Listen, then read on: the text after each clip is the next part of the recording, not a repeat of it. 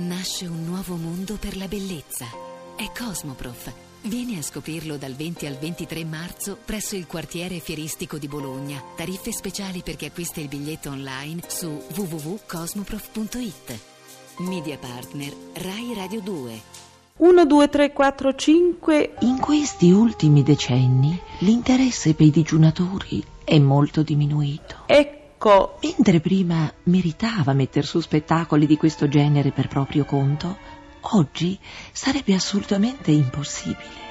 Erano altri tempi quelli. Mi? In un racconto di Kafka dal titolo Il digiunatore si narra di un grande artista del digiuno, capace di esibirsi in digiuni totali lunghissimi per la delizia delle folle di un circo, finché, come tutte le cose, passa di moda. Ci? Insomma, mangiare è l'unica cosa da fare, è il vero asse portante della nostra società, Qui? il vero vizio. L'ultimo gesto veramente oltraggioso è digiunare.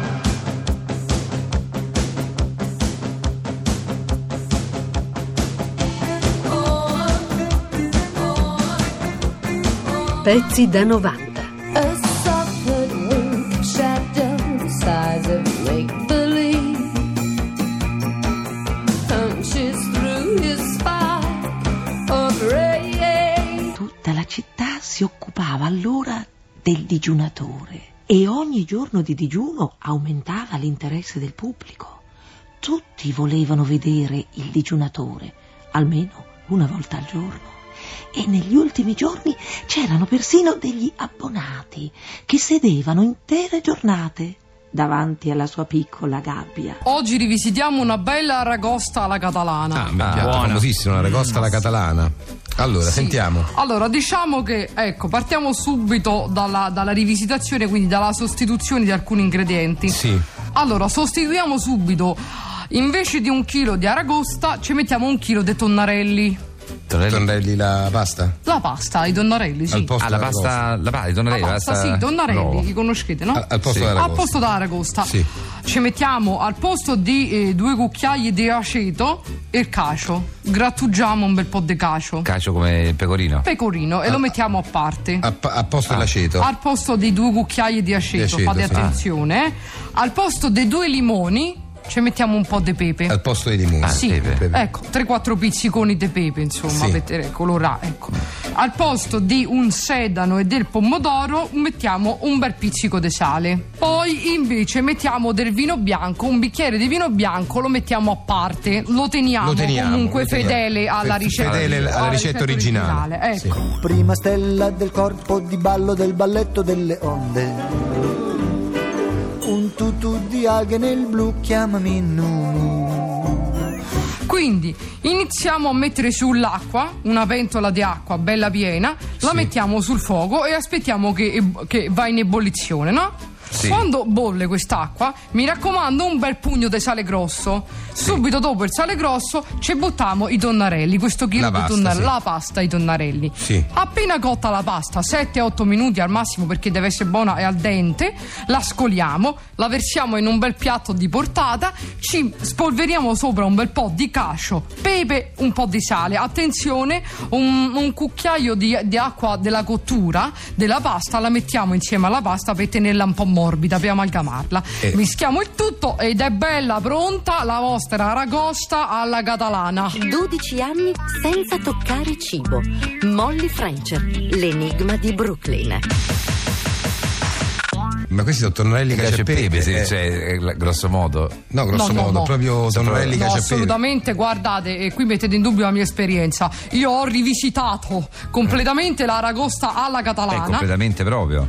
Sì, ma è, è fedele, è fedele, c'è sempre il vino bianco. Eh, il vino bianco, Ah, il vino che, che bianco- fine ha fatto? E come che fine ha fatto? Che in to vuoi bere un bel bicchiere di vino bianco secco mentre te mangi sta ragosta alla catalana? Per sei mesi la sua intera alimentazione si è limitata a quattro cucchiaini di latte, due di vino, una banana e un cracker.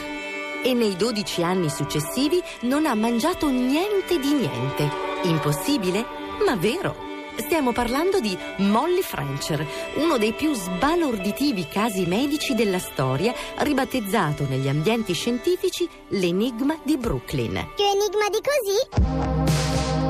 La storia di Molly ha inizio nel giugno del 1865, quando la ragazza, allora diciottenne, cade da una carrozza trainata da cavalli nei pressi di Fulton Street a Brooklyn. Nella caduta, la gonna rimane impigliata nelle ruote e la poverina viene trascinata per un intero quartiere prima che si riesca a fermare la vettura. Portata a casa in fin di vita, Molly riesce a sopravvivere e a riprendersi, ma praticamente smette di mangiare per più di un decennio successivo. Questa sì che è una dieta rigorosa. Bonsoir. Eh, Bonsoir. bonsoir a te, Miss Italia. Allora, come stai? Tutto bene? Tutto bien. Allora, tu sei davanti a Bien. questo grande capolavoro di Edouard. Enorme. Eh, eh, eh, beh, sì. Serviva tutta la veramente gigantesco. Sì, di Edouard Manet, no? Manet. Di Manet.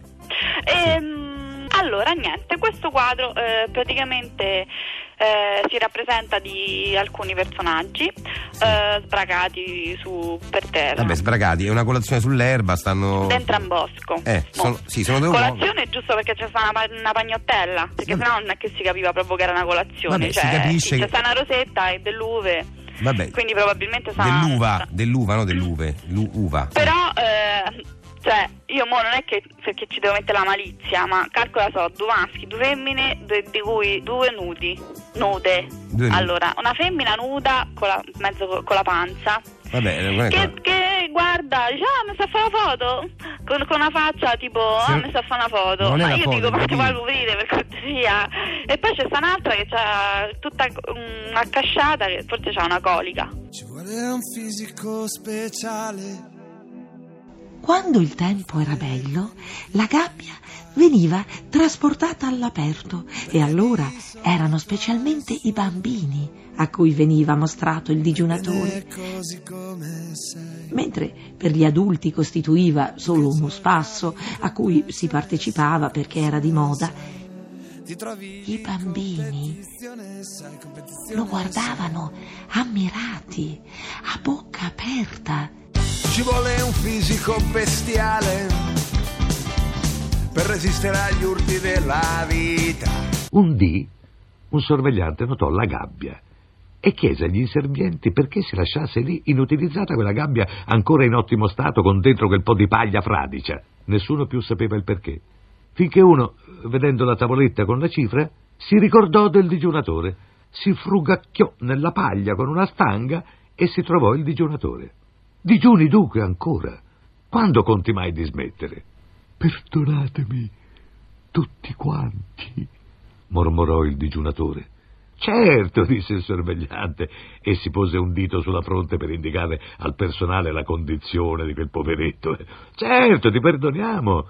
Volevo sempre che ammiraste il mio digiuno, disse il virtuoso della fame. Ma voi non dovete ammirarlo, replicò il digiunatore, perché io sono costretto a digiunare. Io non posso fare a meno di digiunare. Ma guarda, disse il sorvegliante, e perché non puoi farne a meno?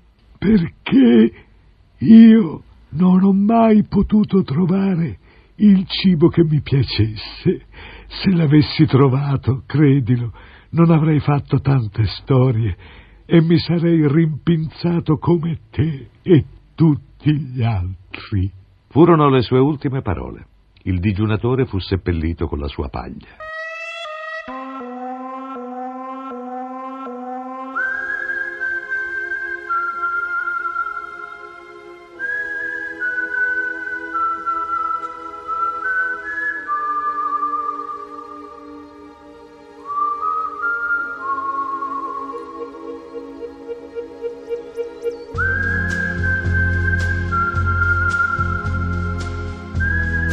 Nella gabbia collocarono una giovane pantera. Quel nobile corpo provvisto di tutto quanto occorreva sbranare sembrava portare seco anche la libertà.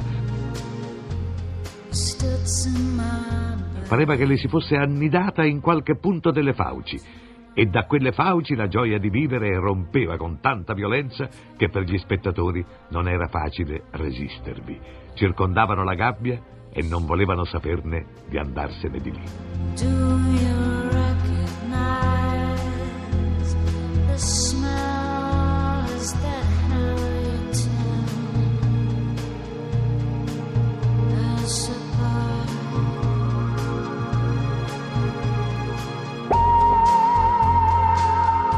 Pezzi da 90 Pezzi da 90.rai.it